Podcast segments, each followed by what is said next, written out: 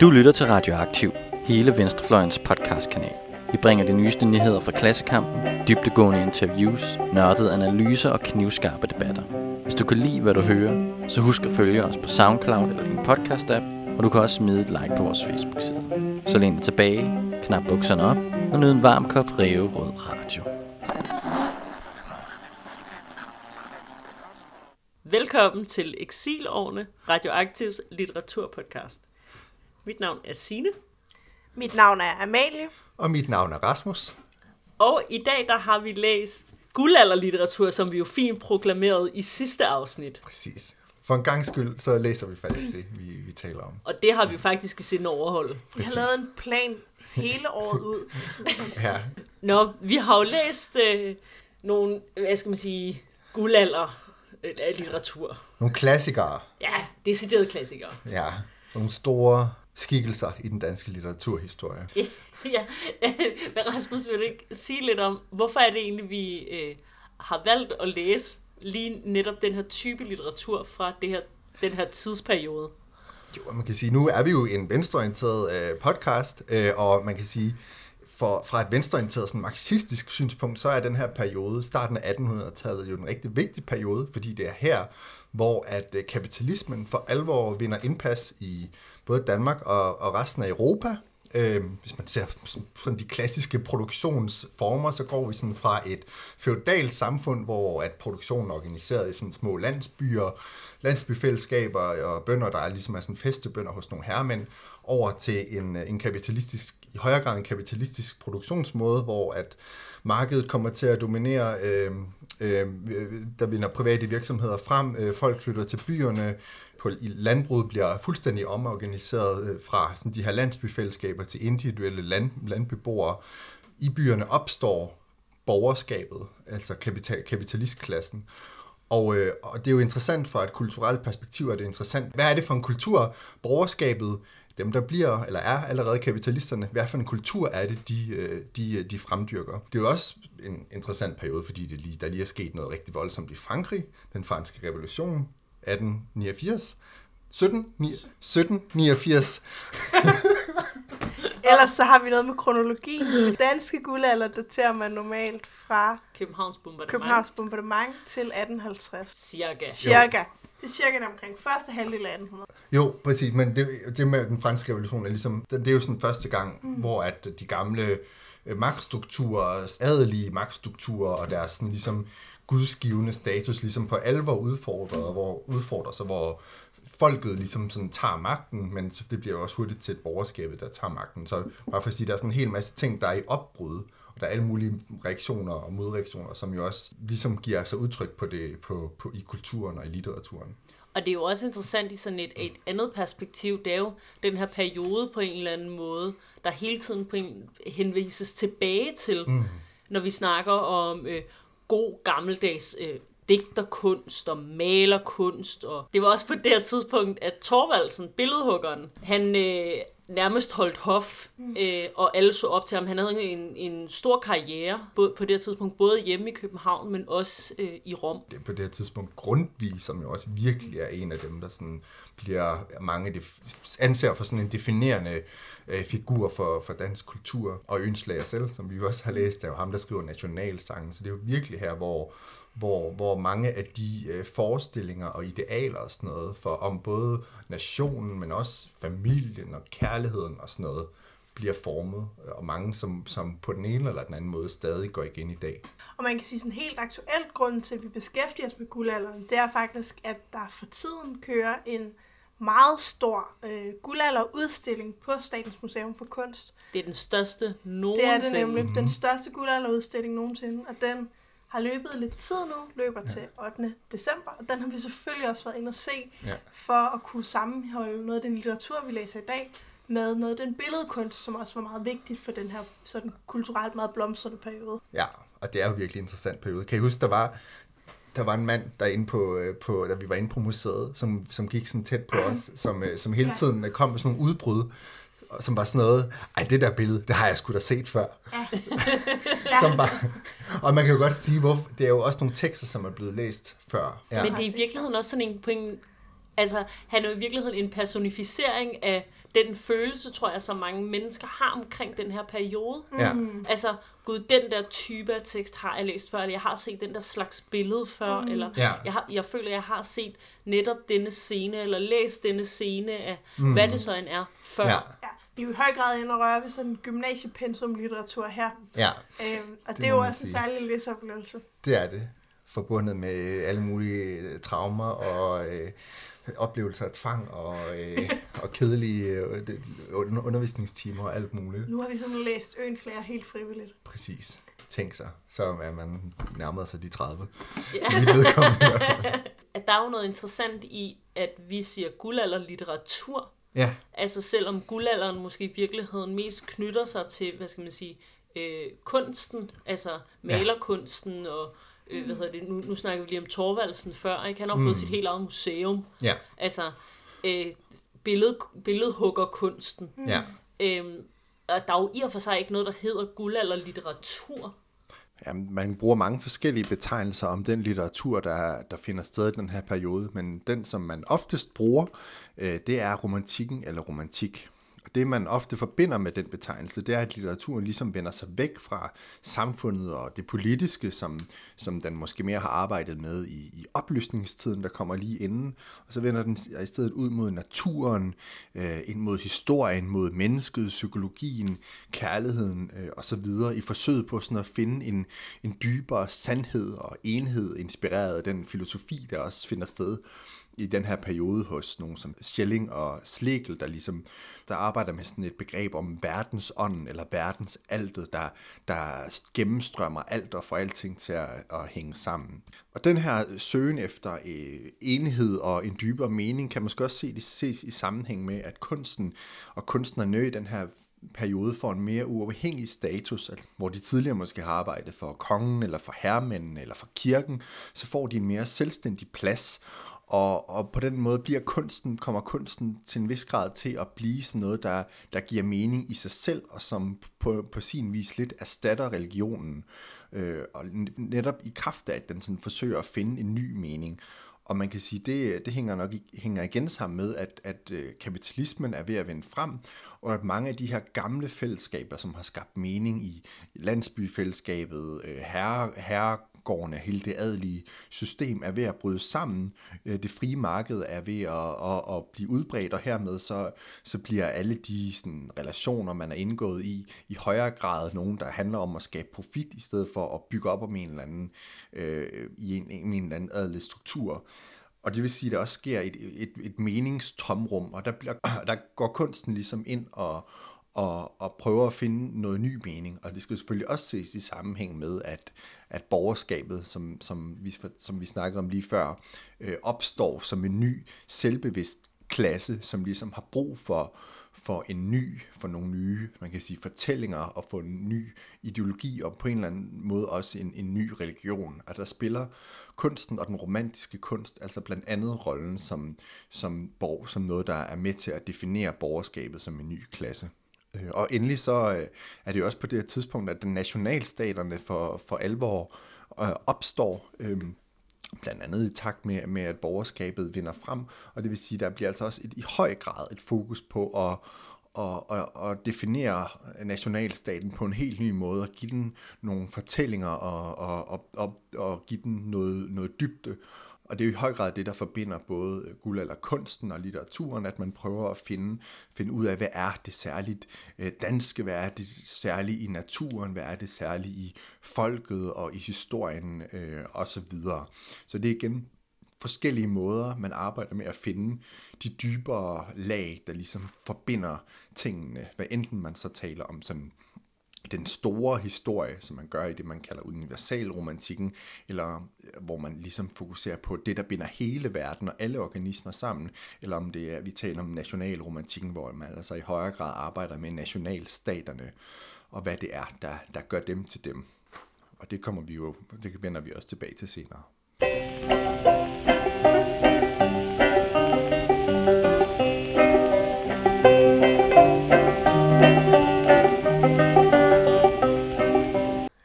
Men måske vi skal prøve at bevæge os lidt øh, videre til, hvad det så rent faktisk er, vi har læst.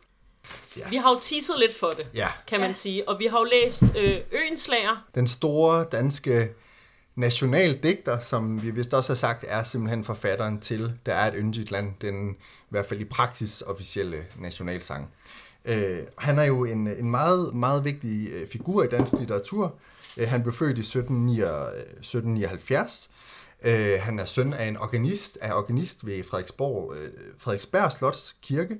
Øh, hans far blev så senere øh, slotsforvalter, så han har ligesom øh, bevæget sig i sådan nogle adelige kredse, men har sådan en borgerlig baggrund. Han blev uddannet jurist, men så bliver så hurtigt draget ind i de her litterære miljøer, og møder blandt andet en filosof, som hedder Heinrich Steffen, som sådan introducerer den romantiske tanke i Danmark, og bliver så i en ret ung alder, allerede sådan i start 20'erne, begynder han at udgive nogle digtsamlinger. I, 19, I 1803 udgiver han den, der hedder Digte, 1803, og to år senere udgiver han det, der hedder Poetiske Skrifter, og det er ligesom her, han kommer med de store værker, som er blandt andet Aladdin, som også er sådan et, et, et læse, eller et, et skuespil, Guldhornene, som man måske har læst i gymnasiet. Jeg søger i gamle bøger. Præcis.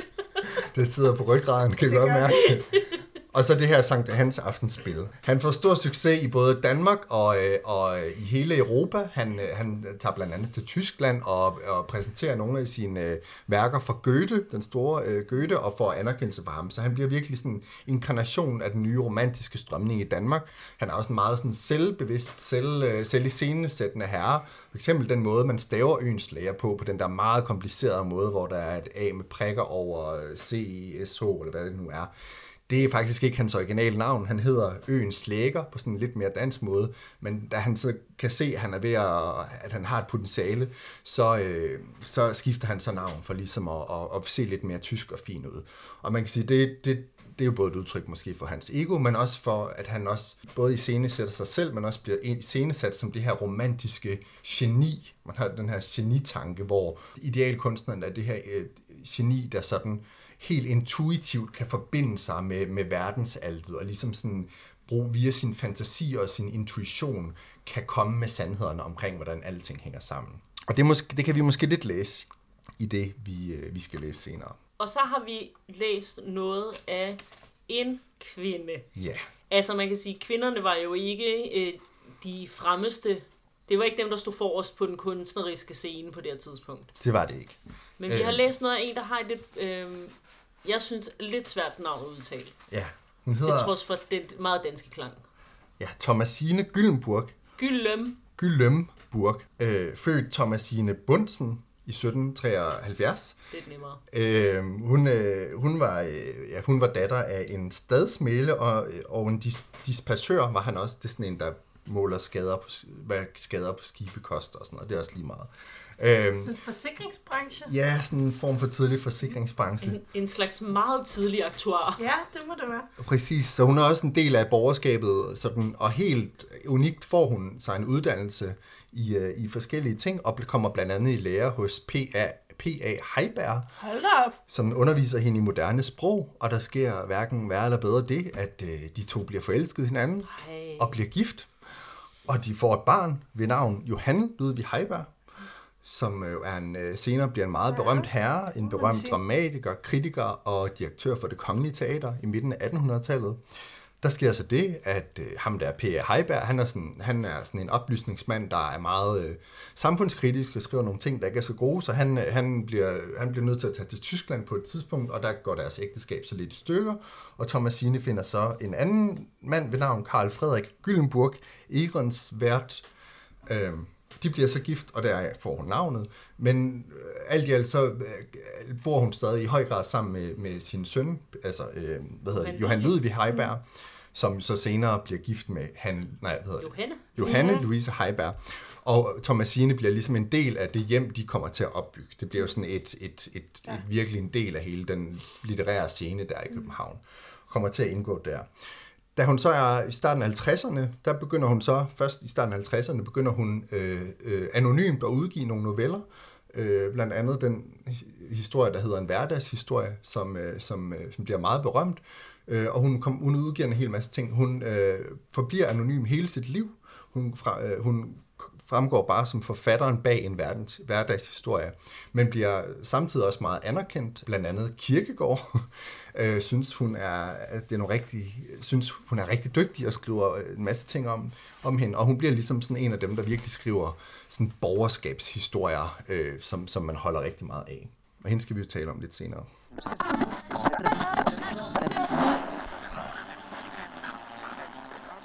Men skal vi ikke starte med at øh, kaste os ud i det øh, store værk af Øens Lager? Jo. Man kan jo. jo sige sådan helt kort om det værk. Det bliver jo kaldt Øens Lagers svendestykke. Mm. Ja, og det er der jo god grund til. Altså stykket Sankt Hans Aftenspil er jo et uh, læsespil, mm. øhm, som er et dramastykke, kan man sige, som, øh, som man kunne selvfølgelig sætte op som skuespil, men, men som nok er mere velegnet til læsespil. Altså, nogle af de ting, der er med, kræver nogle ret seriøse sådan special effects, mm. som øh, man nok i dag vil have svært ved at sætte op på en teaterscene. Øhm, men det er i hvert fald et stykke, som i sådan grove træk beskriver, hvordan den her borgerskabsfamilie fra København, de tager en tur i dyrehaven. Øhm, og så oplever de ellers alt, hvad øh, dyrehaven har at byde på. Af, der er et marionetspil, der er øh, forskellige musikanter, der er øh, markedsscener osv., øh, hvor vi bliver introduceret til en lang række forskellige øh, figurer, der ligesom interagerer i nogle øh, sådan forskellige scener. Og man kan sige, at grunden til, at man måske kan kalde det Ønslagers sådan svendestykke, det er, at han demonstrerer ret mange forskellige former for forske- forskellige scener, øh, mm. kan man nok kalde dem. Altså det hele er selvfølgelig skrevet på vers, øh, og vi har både øh, lange prologer med nogle meget smukke naturbeskrivelser i introduktionen. Vi har også øh, dialog i hjemmet. Vi har markedsscener, hvor en masse forskellige folk interagerer. Øh, vi har en masse øh, sådan lån fra blandt andet fransk, øh, franske udtryk. Der er nogle Shakespeare-referencer. Vi har sågar øh, et, et helt stykke, som er på tyske vers. Øh, så på den måde så får Øenslager ligesom demonstreret, at han mm. kan alt ud i øh, sådan øh, dramakunsten. Ja, og ikke nok med det, så rimer det hele også. Ikke det nok med det på rimer. vers. Selv det tyske. Ja. ja. Så på den måde, så, så får Øenslag ligesom demonstreret, at han kan sådan set skrive hvad som helst. Så på den måde, så er det her også et stykke, som, som trækker på en hel masse forskellige referencer. Øh, hvor vi både sådan, ja, som sagt finder ud af, hvad han synes om Shakespeare, øh, men også ligesom får demonstreret, hvordan han altså kan, kan udfolde sig på flere sprog. Det er en, det er en dag i dyrehaven, hvis man skal sige, øh, med en lille kærlighedshistorie mellem ja. Marie og Ludvig. Og Marie, hun har jo kærestesover ja. i starten af fordi stykket. at Ludvig er en anden stand end hende, og hendes mor synes ikke, de skal være sammen. Mm. Øh, så, øh, men det sker hverken værre eller bedre, end at de finder hinanden i dyrehaven, og øh, efter de lige er forsvundet fra hinanden, så ender det med, at de mødes ude i skoven ved nattetid, hvor fuldmånen skinner, og Sankt Hans ormene flyver rundt. Og der øh, forenes de så, og, øh, og kærlighedens ånd øh, hen, viser dem hen til et, et, et nyt hjem, hvor de kan udfolde deres kærlighedsliv. Ja, fordi den her tur i dyrehaven, det er jo både sådan øh, den smukke naturoplevelse, men det er jo også netop sådan noget, hvor man bryder lidt med sådan øh, hverdagens øh, regler for, hvordan man skal opføre sig, hvor der er nogle gøjler på spil og, og alle mulige andre ting. Så på den måde er det også noget, der ligger op til, at man måske kan ja. bryde med sin stand og komme i en smuk kærlighedshistorie. Altså, jeg tænker vi måske, inden vi graver os for dybt ind i den umiddelbare kærlighedshistorie og den lidt forvirrende handling i, mm. i, det her, øh, i den her tekst, skal vi ikke prøve at snakke lidt om, hvordan var det at læse? Altså, altså jeg kan ja. godt ligge ud. Ja. Jeg tænkte, slap nu af. altså, jeg føler, at det, var jo sjovt at læse, mm. og den der, øh, hvad skal man sige, det der lidt underlige had fra dansktimerne i gymnasiet, mm. det bliver, bliver lidt lagt på hylden i virkeligheden. Men så tænker jeg også, hvad er det her for et stykke show-off for Øenslags side? At det var min, det var min umiddelbare sådan, et tanker. Ja. Det var på en måde sådan imponerende, men også næsten for meget det gode. Altså, jeg synes, det var en ret sjov læseoplevelse. Altså, han er ret morsom. Ja. Og noget af det er selvfølgelig morsomt, fordi vi læser det med en lang tidsperiode imellem os og værket. Men, men det er også altså, komedieagtigt skrevet noget af det. Ikke? Ja. Altså, det er nogle sjove scener, der bliver sagt nogle sjove ting. Men det var også... Altså, jeg har læst det højt for mig selv, faktisk. Mm. Øh, for at få det hele med, fordi det er selvfølgelig, det er jo selvfølgelig præget af, at, at det er skrevet på det tidspunkt, det er skrevet.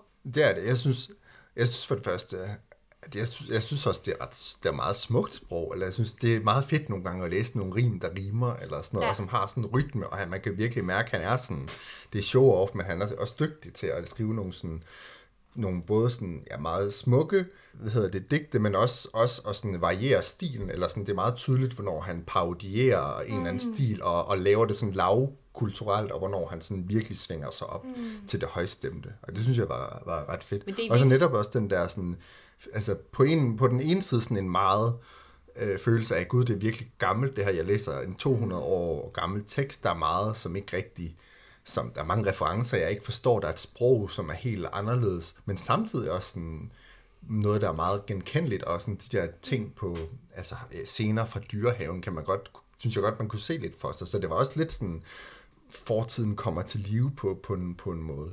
Jeg havde lidt følelsen af, at man nærmest var inde og se sådan et, øh, et Holberg-stykke mm. øh, udspille sig som øh, en slags radio, et radiodrama inde mm. i ens hoved.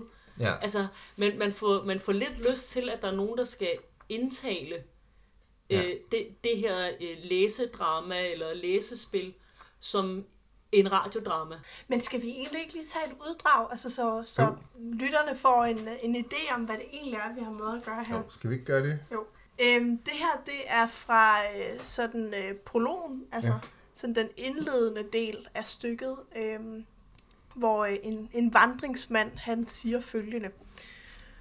Du skønne blå, du vælver så hult om de grønne strå, med dugperlerne på, hvor lærkerne slå, hvor bølgerne gå, hvor de spraglede kornblomster venligt stå. Du lave høj, din vælving fjerner lys og støj, din urne står fra oldtidsår, af askefuld i det dybe muld, ubevægelig den står, til en gang den store klokke slår. Ja, det skal jo ja. Tilføjes i virkeligheden ikke til det her, at det er jo med øh, store bogstaver ved navnord ja. og dobbelt A, mm. og den får ikke for lidt. Men jeg kan sige, det der er tydeligt her, det er jo for det første, det er noget, vi får, øh, det er naturen. Naturen er ligesom scenen, og, og, og bliver iscenesat virkelig på, på den her, det man måske sådan grundromantiske måde, altså som, som et meget øh, smukt sted, der sådan lidt har sit eget liv, der lidt, der, der sådan ånder. Øh, senere i den her digt er der jo også sådan, er der sådan nogle, nogle vers om døden, men at det så er i naturen, at man at det evige ligesom foregår. Så vi får i hvert fald en eller anden fornemmelse af, at naturen spiller en helt særlig rolle. Og der kan vi måske allerede se, at, at, at det er det nye borgerskab på en eller anden måde, der skriver, for hvis man havde spurgt nogle øh, øh, landsbyboere, øh, der, der gik og arbejdede på marken hver dag, øh, så havde, har naturen måske ikke samme rolle, fordi det ligesom bare er ens arbejdsplads eller sådan noget. Så vi har, det er altså sådan et byborgersk blik, vi har på naturen. Ja, man kan sige, det er jo i virkeligheden et blik, der stemmer enormt godt overens med den udstilling, vi også har set. Altså, jeg synes, man får de helt levende billeder af de her meget sådan uh, smukke naturskildringer, som, mm. som vi jo også altså netop kender af guldalderkunsten, som, som jo stemmer enormt godt overens med det her. Men det er jo rigtigt, at, at det er arbejdsplads. Altså for eksempel en sjov anekdote. I, uh, I gamle dage, der byggede man fiskerhuse omvendt af, hvad man ville bygge dem i dag. Mm. Så sådan de rum, man opholdt sig mest i, de vendte væk fra havet. Ja. Fordi når man kom hjem fra arbejde på havet, så var man jo træt af at kigge på alt det vand. Mm. Så man skulle selvfølgelig have en bolig, der kiggede den anden vej. Så sådan alle opholdsrum i sådan ældre fiskerhuse, de vender altså væk fra vandet. Ja. Øh, og jeg tænker lidt, det er det samme. Altså, at Ja. det er også en klasse, en klassemæssig forskellig måde at se på naturen. Altså, ja. er marken din arbejdsplads, eller er det den skønne ager, du skuer øh, Ja. fra din vogn på vej i skoven? Og det, man, man skal sige, det der er interessant her efter, som du sagde, det er, at der kommer en ny prolog, som er i ham her Harlekin, som har en helt anden stemning, som er sådan en, øh, han synes jo, den der høj, der ligger, den er, øh, den, den fylder og, og er i vejen, og han har sådan et meget mere sådan, øh, han er jo sådan en parodi på sådan en oplysningsnyttefixeret mand. Det er ikke fordi, vi skal gå ind i det, men det er jo sådan interessant, at, at det, fra, fra starten er det sådan et stykke om et stykke, Altså, der, det, det bliver iscenesat, at det er en illusion, vi er vidne til. Så på den måde leger den allerede her, med sådan, leger den sådan lidt med, at den er et stykke, og hvis man skulle sige med sådan moderne dekonstruktivistiske øjne, kunne man sige, at den peger direkte på sig selv mm. som tekst. Det er, sådan, det er måske et af de steder, hvor man kan se, øens lærer også viser, viser noget moderne på en eller anden måde, mm. som også er en del af den her romantik, nemlig at, at teksterne bliver mere komplekse på en eller anden måde. Og Ønslager går faktisk videre end det, fordi mm. der er jo også et stykke i stykket. Ja. Noget af det, der, der sker i handlingen, det er jo, at de ser et marionetstykke. Øh, så der er mange lag i Ja. det her, ikke? Jo, Jo, og i virkeligheden kan det her stykke, hvad skal man sige, det, den her tekst, vi har læst af Øens Lærer, hvis man ikke holder tungen lige i munden, kan det virkelig være svært at gennemskue, men i sin helhed kan den også noget i, i og med, at den er, det, og som jeg også sagde tidligere, det virker lidt som sådan et show-off. ja, Altså, og ikke på en dårlig måde show-off, men det er alligevel imponerende, hvor mange forskellige typer af tekster, han kan få indkapslet i et, ja. Bestemt. altså i et værk eller en, i en tekst. Ja, præcis. Og så Det- stadig få det til at synes på en måde fuldendt. Ja, så, så, så er der sådan lige det her forspil, eller hvad man siger, forstykke, hvor at vi følger den her, møder den her familie og den her unge pige, og så tager de så ud i dyrehaven og skal have en dejlig dag. Og så kommer de ud på det her miljø, som, øh, som det i første omgang er det jo ikke naturen, de kommer ud til. Det er jo sådan et kaos, en markedsplads med en masse telte, hvor der er en hel masse ting, der sker på én gang. Ja, og man kan sige, at hele turen starter jo i virkeligheden med, at de siger, at de kører fra nogle kvalmfulde mure. Ja. Altså, man kan også forestille sig den lugt, der har været i København Ja. på det tidspunkt, når du har kørt igennem byen Ja. og ud øh, af, af byporten, eller ud igennem øh, og ud på mod Østerbro og så videre, når ja. Ja. man skal i dyrehaven. Altså, den der måde, som øh, den friske luft på en eller anden måde øh, går lige i ansigtet. Ja, præcis. Det er jo virkelig naturen. Er vir- det er virkelig den her restitu- restitutions... Nej, hvad hedder det? Rekre- rekreations... Ja. Øh, re- ja, rekreations idé om naturen, øh, som er sådan noget helt adskilt fra byen. Ja, skal vi ikke? Altså, noget af det, der så sker derude, det er jo, at, at der er en masse interaktion mellem en masse mennesker, der også er i dyrehaven. Mm. Jeg synes egentlig, for at give, give sådan et eksempel på, hvordan den her dialog er skruet sammen, så synes jeg, vi skal prøve at læse noget op. I den her oplæsning, der er jeg den første kone, Sine er den anden kone, og Rasmus han er manden med hunden. I, se goddag, min søde madame. Der har de jo fået en smuk, frisk amme. Hvad synes dem om min glut? På min ære, hun ligner virkelig sin cher pære. Hvor herre, min herre, har lagt et stort pund, som de vel alle ved i en hund, dog denne de andre overgår, de sjældneste kunstner den forestår, den kan sige uden punkterbog, hvem af mine herrer, der er dum eller klog, den kan sige uden ringeste varsel, hvem af mine damer, der laver til barsel. Kommer nu hid og ser herpå, min Gud, hvorfor må de fleste gå? Det var sådan lidt, øh, et eksempel på noget af den her dialog. Altså for det første stilistisk er det jo sådan det her, det er jo næsten sådan øh, det man måske senere vil kalde impressionistisk. Altså det er sådan ligesom en, altså man står på markedspladsen og så registrerer, mm. hvad der sker, nogle stemmer, der er ikke sådan rigtig en handling, det er bare nogle stemmer, der så lige rimer med hinanden og passer på vers, ikke? Men det er stadig, der, det er ikke sådan en handling, vi følger, det er ligesom bare sådan livet på markedspladsen, hvor der sker alle mulige Ja, man, kaotiske kan- man ting. kan føle nærmest den vogn der, der kører igennem, og Ja. stemme hist og en stemme pist. Og vi ved jo ikke, hvad historien med hverken den ene eller den anden kone er, eller manden med hunden. Nej. Det er ligesom sådan nogle forbigående indtryk. Og det, der sådan, måske er lidt interessant, også i forhold til den periode, det er, det er jo markedet, der viser sig her. Altså, det er jo en hel masse, der har alle mulige små businesses, eller gerne vil sælge et eller andet, eller gerne vil øh, have, at folk kommer og ser på et eller andet. Det er på en eller anden måde øh, markedet, der, markedet, der viser sig. Det er netop sådan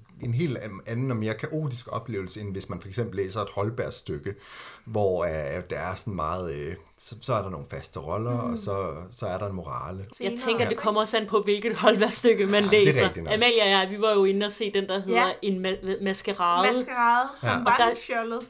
Det var øh, tudetosset. Ja.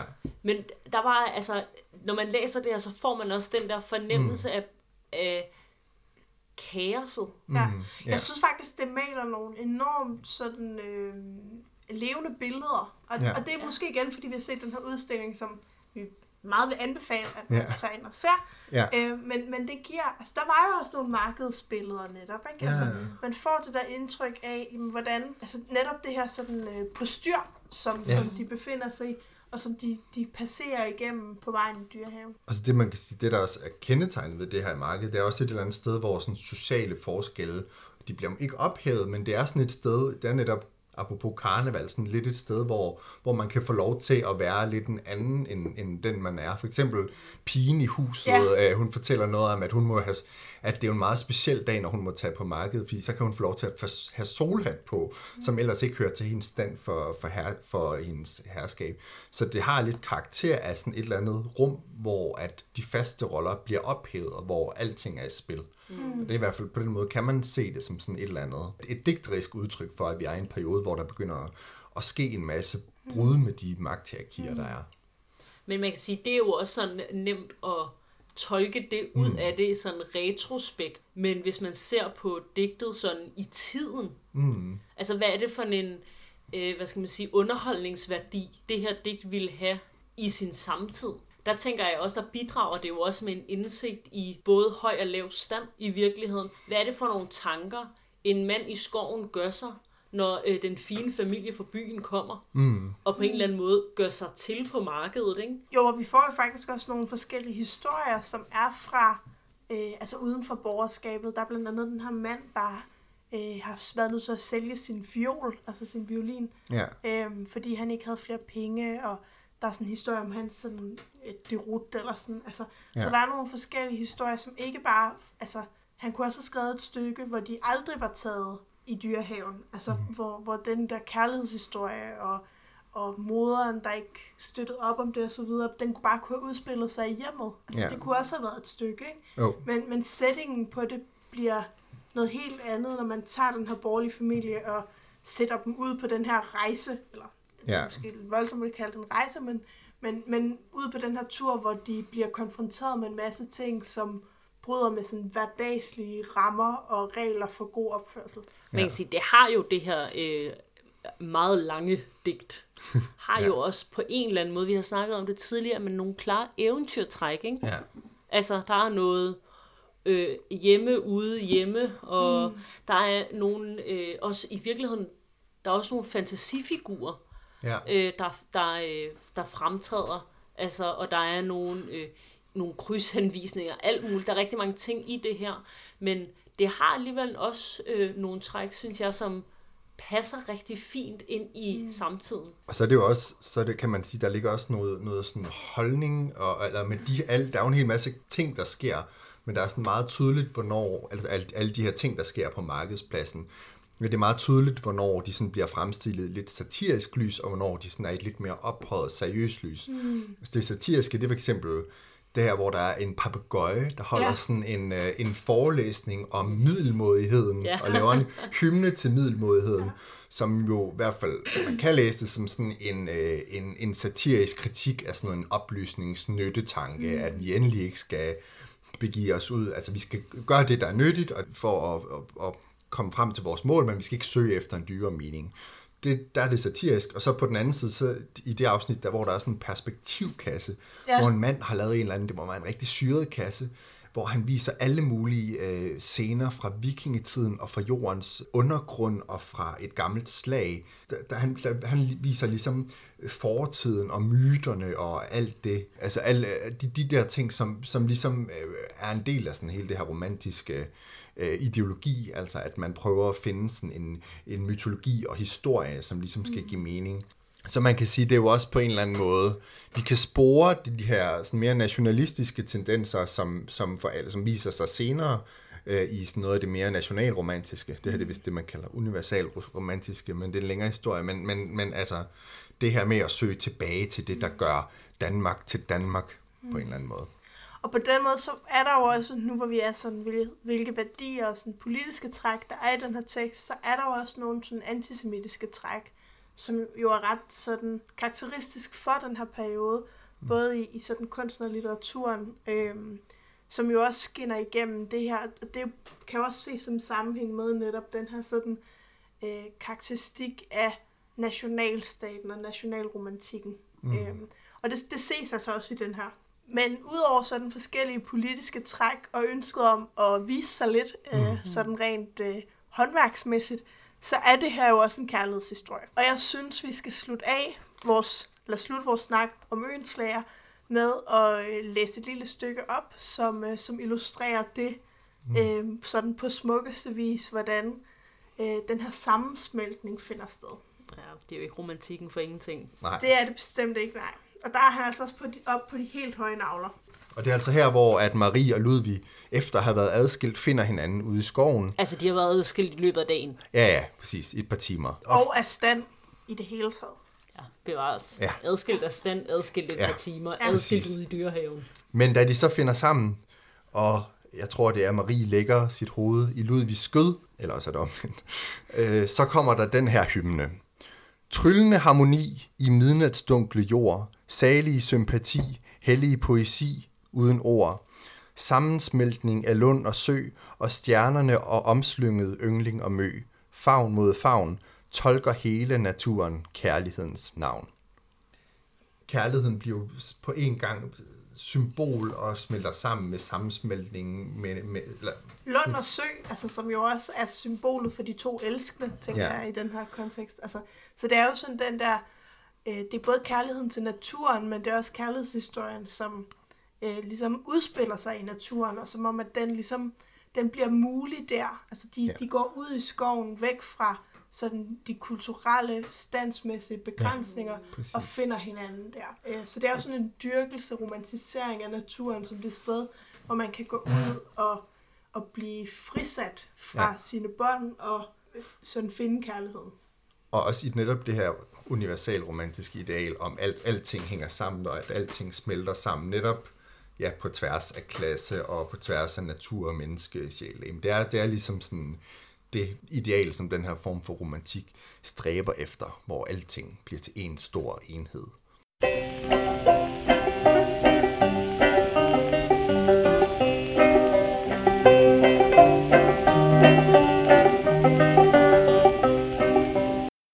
Tak til øens lager og magtdemonstrationen ud i digterkunstens øh, ja, former og farver og mange facetter. Nu til en anden, hvad skal man sige, tekst i kunstform. Novellen, Den lille Karen. Den lille Karen, Den lille af Karen. Thomasine Gyllenburg. Gyllenburg. Øh, Den lille Karen, som er skrevet af Thomasine Gyllenburg, er en novelle, der handler om den lille Karen, som beskrives øh, således af sin far, at hun forenede alt, hvad der kunne gøre et kvindeligt væsen elskværdigt og indtagende. Og øh, i begyndelsen af novellen, så øh, er lille Karen, hun nærmer sig konfirmationsalderen.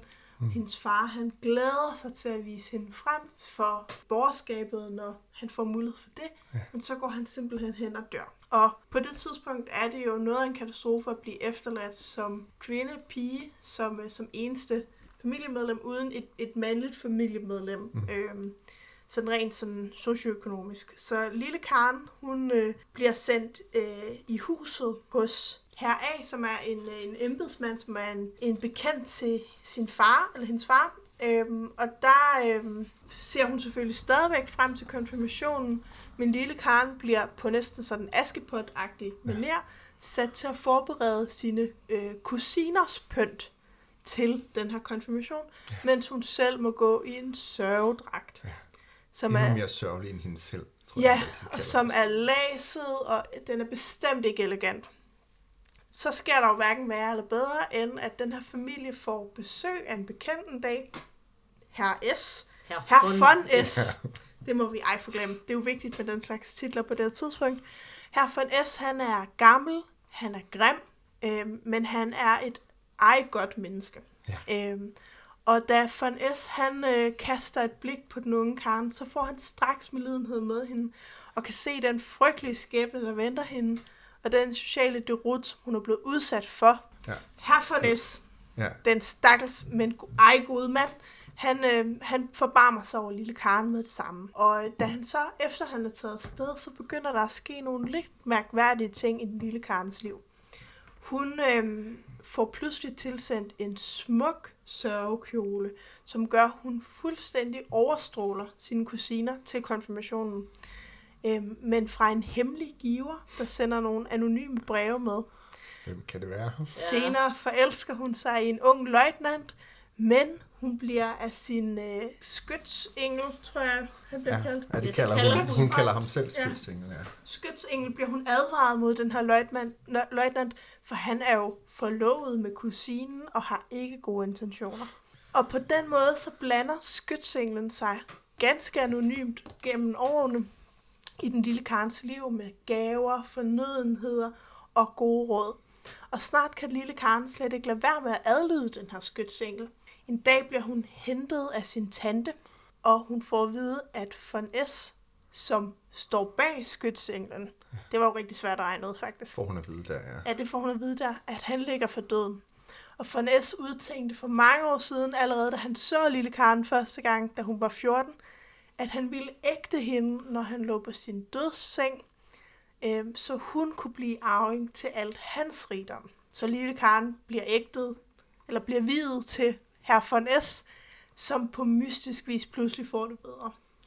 Meget bemærkelsesværdigt. Han får det simpelthen meget bedre. Han bliver helt rask igen. Det er faktisk som om den sidste sygdom har styrket herr von S. Og øhm, så begynder de at leve sammen. Hun sætter stor pris på hans vid, hans intellekt, hans dannelse. Men fordi der er en betydelig aldersforskel, så øh, har de et så, altså mere sådan platonisk ægteskab derefter, kan man ja. sige. Og øh, pludselig kommer der nyheder om, at løjtnanten han altså skal giftes. Og lille Karen bliver ude af sig selv. Hun bliver helt påvirket af det. Og det gør altså, at herr Fornes tænker, at hun stadigvæk er forelsket i ham. Derfor vil han lade Han- hende skille fra ham. Men lille Karen bliver så ulykkelig, da hun hører det, fordi hun vil jo ikke skilles fra herr von S. Hans dejlige, dannede væsen har hun jo kun lyst til at være i nærheden af. Og historien ender faktisk med, at næste forår, der døbte lille Karen hendes, eller sit eget og herr von S. barn i den lokale kirke med stor fornøjelse, og derefter følte hun aldrig tomhed igen. Så det er handlingsforløbet i den lille Karen. Det er meget detaljeret gennemgang. Meget detaljeret gennemgang. Men jeg synes, vi skal have det hele med. ja, det må du nok sige. Jeg Ja. kan sådan komme til at leve sig ind i det. Det er jo, det er jo et medrivende drama. Ja, det øh, må man sige. Og netop er næsten sådan en askepot-fortælling, Ja. sådan lidt Ja, pervers er Jeg har, asketop jeg har fortælling skrevet faktisk, da jeg læste den her, så skrev jeg ned, at jeg synes, det er sådan en askepot, der møder skønheden og udyret, Ja. der møder Ja. den lille pige med svovlstikkerne. Ja. Ja, det er faktisk rigtigt. Jeg synes simpelthen, at det er... Det, jeg ved ikke, det kan jo være, at den lille Karen har været meget forud for sin tid i forhold til at ind, indkapsle nogle af de temaer, man faktisk ser i de tre historier. Og det er jo meget interessante tema i forhold til, hvad, hvad, hvad, hvad en kvindes rolle er, og hvad en mands Mm. rolle er, og sådan noget i, i ægteskabet. Men skal vi måske lige, inden vi begynder at snakke om det, læse op den her beskrivelse, der Ja. er af uh, Herr herr von von S, S. som jo er ret fantastisk, og Ja. måske er et godt udgangspunkt for netop at tale om, hvad er det for nogle uh, idealer, og der er omkring kvinden og manden osv. Vil du tage den, Signe? Det kan jeg eller? godt gøre. Han var aldeles forvokset, skæv og krum og støttede sig ved en krykke. Damerne modtog ham med største mildhed og opmærksomhed. Han satte sig og talte med livlighed og en fin verdenstone. Karen kunne ikke blive ked af at betragte hans besynderlige udseende, hans dødblege ansigt, hans sygelige, lidende, skarpe træk, og især hans store øjne havde et sådan udtryk af noget ophøjet og ædelt, at hun følte sig ligesom vederkvædet ved hans nærværelse. Ja, det er herr von S. i al sin Og man kan sige pragt. på en måde, det er jo fuldstændig ligesom, når Belle møder Ja. uhyret Det er det. i skønheden og udyret. Bortset Men fra, at Karen er er jo så ren, at hun kan se det med det samme. Ja, Ja. og kan- udyret er jo vredt og Ja. uvenligt. Ham Ja. her, han er jo ædel og nobel. Ja, Ja. det må man sige. Goddammit. Der er virkelig, altså jeg vil sige, den lille Karen som ja. læseoplevelse var besynderlig og underholdende. Og man har også lyst til på en måde at ruske i Karen og sige, ja. ah, men det er da obvious. Når kan vide, hvem der skulle sende dig gaver, lille Karen.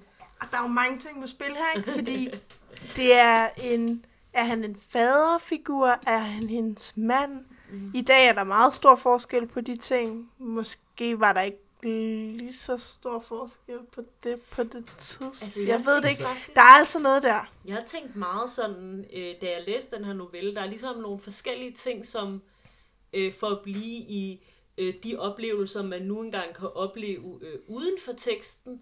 Jeg så for mig simpelthen en scene, øh, hele den her novelle på en måde udspille sig inde i øh, klunkehjemmet.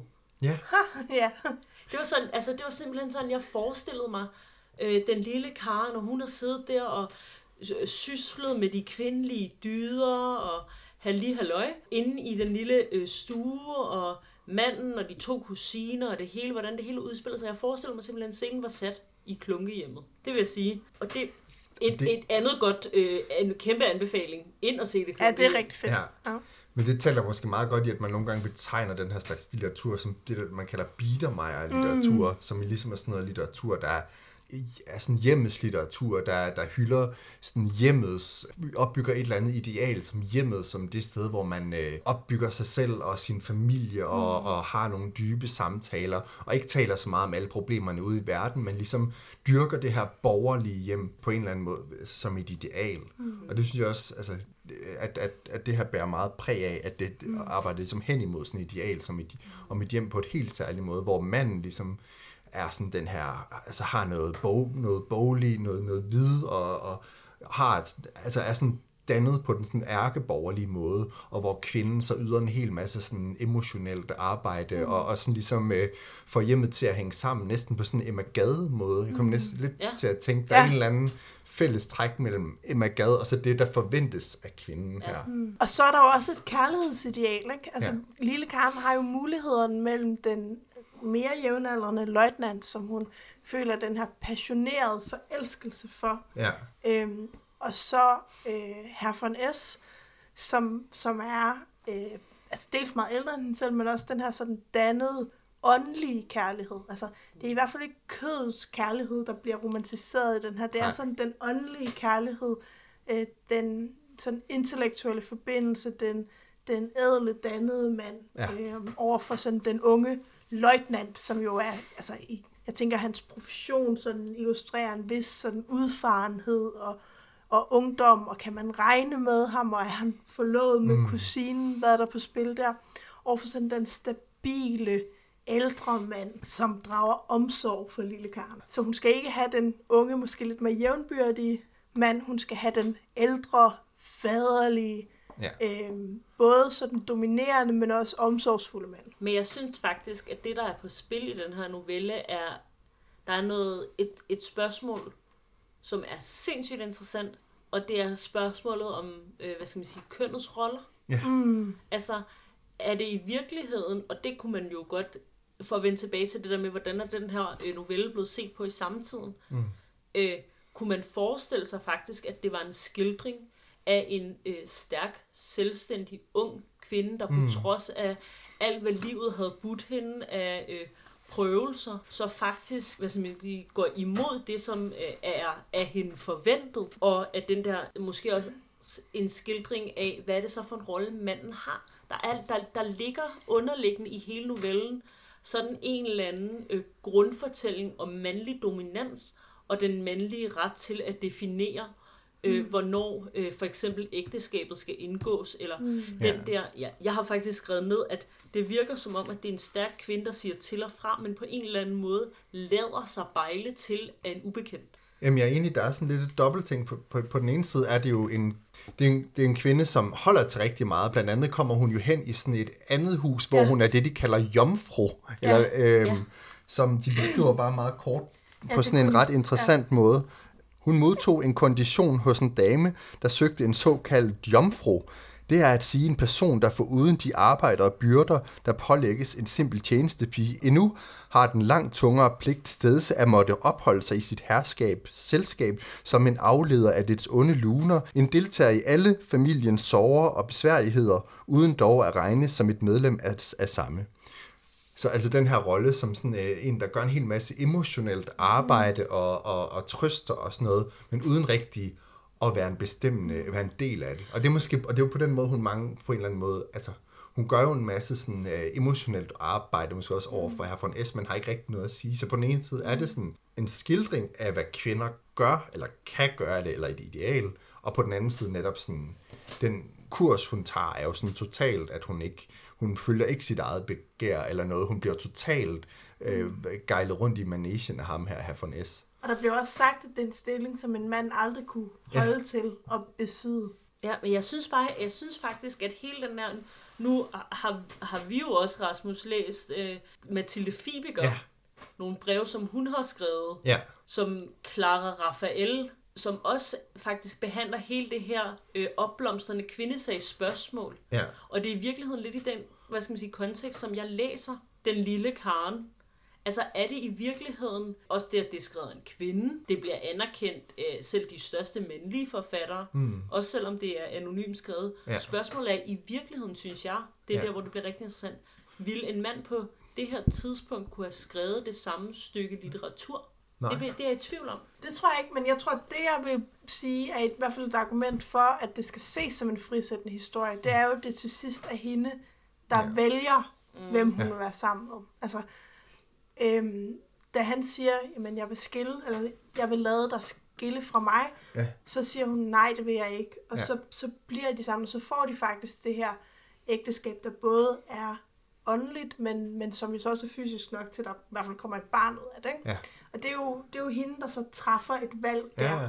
Men, men det er nemlig enormt, jeg vil sige, det går lidt i begge retninger, ikke? Fordi Jo. jo. man kan også sige, at han sætter sig noget for, og så manipulerer han hende i virkeligheden til at få det på den måde. Det er i hvert fald en tekst, ligesom Clara Raphael, som vi også, som nogle af os også har læst, altså som arbejder med den her nye rolle, som kvinden får i det nye borgerlige hjem. Altså man kan sige, det er jo netop det her, der er sådan et hjem, som får så meget opmærksomhed, og måske også er også lidt noget nyt i forhold til sådan tidligere, hvor hjemmet har været sådan et arbejdsfællesskab. Så lige pludselig der bliver arbejdet noget, der i højere grad sker på altså ude et, hånd i et stort øh, salgshus eller en fabrik eller sådan noget, og så bliver hjemmet etableret. Og hvad skal kvinden så? Eller sådan. Så det er måske også, der er et eller andet, hvor de prøver faktisk at vise, at kvinden kan noget bestemt, noget, sådan noget med følelser og sådan noget, som netop Ja, som er særligt vigtigt også Ja. faktisk. Ja, og det er i hvert fald også det, Clara Rafael virkelig handler om, at, at hun, det er jo meget det, der er nogle faste kønsroller og sådan noget, men, men, det, men til gengæld kan hun noget, og hun har et stort potentiale, som ikke bliver udby, ud, øh, udvundet, og som samfundet overser og sådan.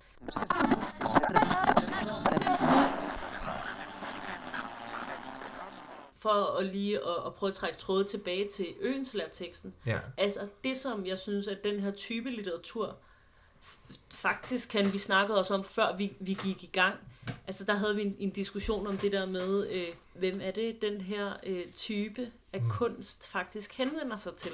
Den henvender sig øh, måske i allerhøjeste grad til borgerskabet, men måske er det faktisk også den her type af litteratur, og senere også H.C. Andersen, mm. øh, som bidrager til, at borgerskabet får indsigt i, hvad er det, de lavere stande, eller de, de lavere klasser faktisk udsættes for. Hvad er det for et liv, de lever? Hvad er det for nogle ting, som øh, også rører sig øh, hos arbejderklassen? Ja, det er det, der giver dem indblik, men det er også noget, der ligesom sætter arbejderklassen og de lavere stande i et specielt lys. Eller sådan. Mm. Det, det, det betyder jo også, at meget af den her litteratur bliver ret dominerende, altså både Øenslager og Kierkegaard hos Andersen, som jo alle er borgerlige på den ene eller den anden måde, er jo nogle af dem, der virkelig vinder, bliver kanoniseret. Mm. Og det er ligesom deres blik på bønderne som sådan nogen, der er lidt romantiske, en del af naturen, eller arbejderne som sådan lidt lavere stående. Det er måske, det er jo også noget, som, øh, som kommer til at blive definerende øh, senere hen i den måde, i sådan, den måde, man skildrer dansk kultur på. Men det der er også, altså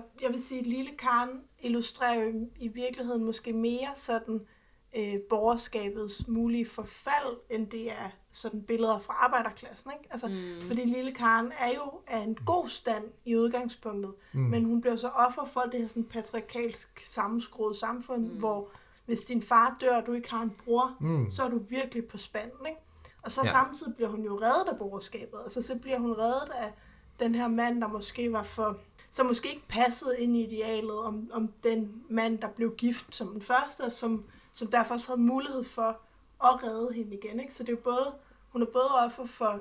Altså hun, hun falder både på grund af borgerskabets patriarkalske sammenskruning, men det er også Ja. det, der redder hende igen. Mm. Ja, så man kan sige, den peger måske på borgerskabets problemer, men løser dem så hurtigt igen Ja. med borgerskabet. Altså, der er jo ikke, den, den peger ikke på den yderste konsekvens, eller på alle dem, der så faktisk falder ud af systemet. Nej, den udvikler sådan- sig jo ikke som en lille pige med solsikkerne. Altså, det er jo ikke der, hun præcis. ender. Det er jo Nej. ikke historien om, om Karens derut, som, som, som vi ser i det her. Det er jo, hun, jo reddet af de strukturer, der også mm. øh, stiller hende i problemer i første omgang. Men der er ikke nogen tvivl om, at det er et klassesamfund, vi, Nej. vi beskæftiger os med her. Nej. Og det er et klassesamfund, hvor du måske også kan ryge ud over kanten øh, ude, altså re- relativt hurtigt, i hvert fald hvis mm. du er kvinde. Ikke? Jo.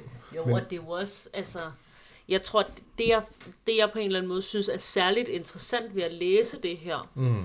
det er også, at det er den litteratur, som er blevet videregivet, ja. så det er den forestilling, som er meget udbredt i dag.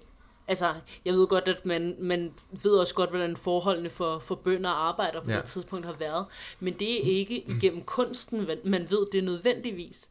Der var til den udstilling, vi var inde og se på Statens Museum for Kunst, meget få skildringer af arbejder ja. og arbejdsliv.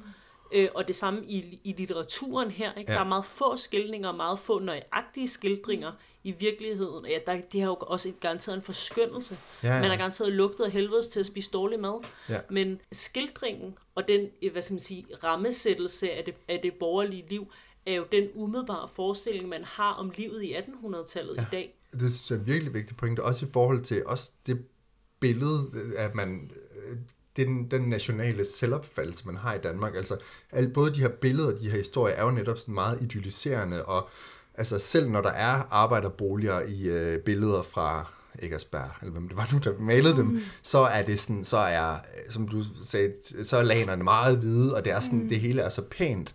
Og, og altså hele billedet af Danmark bliver den her flotte natur, det her meget mm. konflikt løse samfund, hvor man ikke rigtig, hvor man ikke fokuserer på alle dem, der er fattige, eller alle de kvinder, der falder uden for systemet. Eller sådan. Der er sådan en ting i dansk kultur og fortælling om Danmark, som er meget den her harmoni fortælling, og at hvor man ikke ser på alle de, de grimme ting, der både er sket i Danmark, men i høj grad selvfølgelig også de, de ting, vi har i andel i ude i verden på Grønland og de mm. vestindiske øer og alle de steder, hvor vi har profiteret for imperialisme. Altså den her harmonifortælling. Mm er bare en, der går igen i dag. Og det, jeg faktisk synes er særligt interessant, nu, nu tænker jeg på et særligt billede, vi så inde ja. øh, på Statens Museum for Kunst, som var et billede af en baggård, hvor mm. øh, der var noget vasketøj, der hang til tør, og lanerne var usædvanligt hvide. Ja. Eller det var ikke en baggård, det var i virkeligheden øh, de bygninger, som er ved siden af Marmorkirken i dag, som i dag er nogle sindssygt eksklusive, kæmpe store, nogle af de største lejligheder i København, mm er i de bygninger, der omkranser Marmorkirken. Men Marmorkirken var i rigtig mange år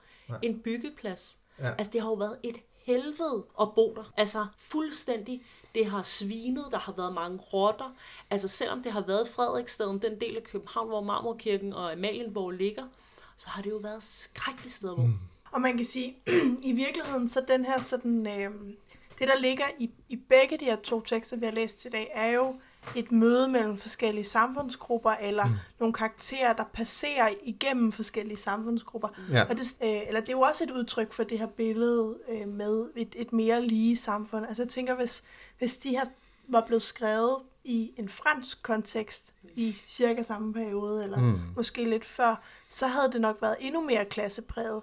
Men, ja. men det viser måske i virkeligheden bare den der tendens, vi har i Danmark til at tale klasser ned. At, at det har vi ikke, og man kan sagtens mødes på tværs af skæld, og vi tager alle sammen i dyrehaven. Altså, der, ja. er sådan en, der er sådan en romantiseret ligheds sådan, uh, tilgang, som, som man måske ser nogle spor af allerede her, ja. som i allerhøjeste grad lever i dag. Ikke?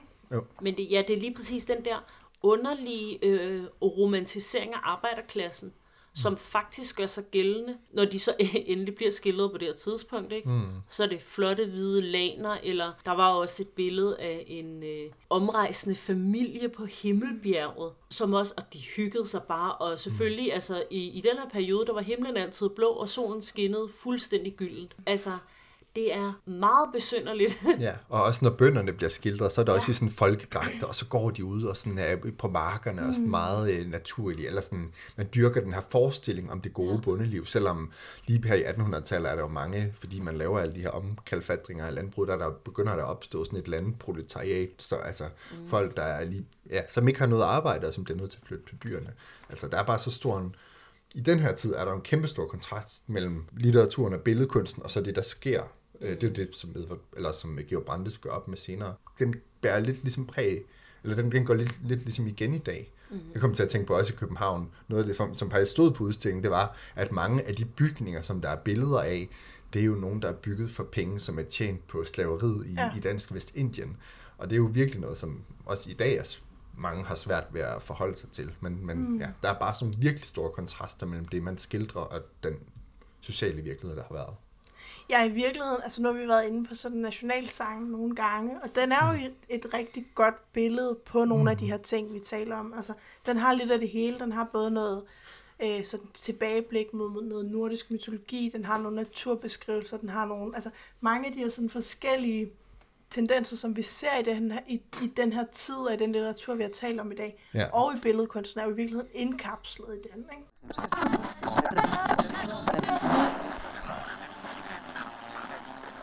Men øh, måske skal vi vende øh, næsen øh, mod det næste, næste omgang. Vi skal simpelthen give nogle eksilår. Hvad skal vi give eksil over? Værkerne, eller er det perioden? Det må eller være hvad? Skal- perioden. Altså jeg vil sige Eller hvad? faktisk Bakker. øh, taget øh, både øh, teksternes øh, krydsreferencer i betragtning, taget vores egne konstante øh, referencer til øh, udstilling, til andre værker, til mm. Øh, andre typer øh, kunstarter, så synes jeg faktisk, vi skal give eksil over for øh, kunst frembragt i øh, den første halvdel af 1800-tallet i Danmark. Yes. Og det, der kan man jo hurtigt sige, at øh, den kan makse ud. Men er det det værd? Er det, hvor mange eksilår er den, er den periode værd at bruge? Nå, jeg synes faktisk, det er ret svært, men jeg kunne godt svinge mig op til øh, en halvandet års tid. Måske to år. Men jeg er også usædvanligt glad for malerier for perioden, mm. vil jeg sige. Og jeg synes, at de her tekster, jo, jo dybere, jo mere vi får diskuteret dem faktisk, mm. synes jeg faktisk, der er flere lag, der mm. øh, kommer op til overfladen. Altså jeg har i hvert fald fået lyst til at genlæse mere litteratur fra den her periode. Altså at man, man kommer i tanke om nogle ting, man har læst i gymnasiet og den slags. Så jeg tror også, at på sådan en eksilårs-skalaen, jeg, jeg tænker i og med, at jeg får lyst til at bruge mere tid på det, og jeg kunne faktisk godt finde på at se udstillingen igen. Jeg synes virkelig, den er Mm. fremragende. Kæmpe anbefaling herfra. Så tror jeg også, at jeg vil bruge halvandet år, måske to år, hvis det skulle gå helt. Mm. Jamen, jeg, jeg, er også, jeg er nok også op på, jeg siger to år og tre måneder. For, Du topper. øh, altså, og jeg vil sige, der er to grunde. Det ene det er, at det er jo noget sådan, hvad kan man sige, håndværksmæssigt fantastisk kunst, der bliver frembragt. Altså det er virkelig nogle smukke malerier, som det er rart at være i selskab med, eller hvad man skal sige, og er spændende.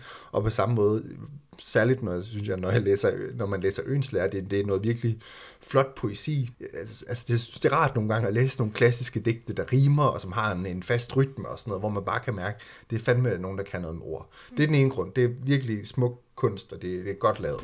Og den anden er det her mere sådan... Øh, ideologikritiske aspekt. Altså det er sgu vigtigt nok at, at vide, altså både hvor er det borgerskabets, altså den borgerlige ideologi kommer fra, og den nationale ideologi måske nemmest endnu mere præsent, eller altså sådan, hvor, hvor er det baggrunden for, for den nationalisme og den, den borgerlighed, vi møder i dag, hvor er den, hvad er dens, øh, ja, hvor, hvor er det, den kommer fra, øh, og, og, og hvad er det, den vil. Det er jo vigtigt at forstå også øh, i, i, i klassekampen, så, øh, så jeg, synes, jeg synes godt, man kan bruge to år og tre måneder, men så skal man også lave noget andet.